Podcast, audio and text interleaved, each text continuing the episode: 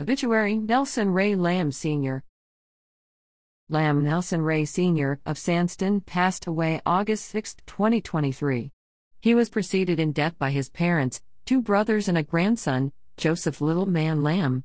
He is survived by two sons, Nelson Ray Lamb Jr. and Joseph Eric Lamb, three grandchildren, Alex Tucker and Eli Lamb, one brother, Allen Lamb, two sisters, Paige Lamb and Barbara Laplace, and cousin, Patt York.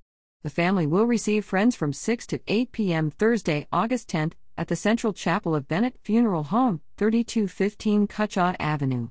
A graveside service will be held at 10 a.m. Friday, August 11th, in Riverview Cemetery.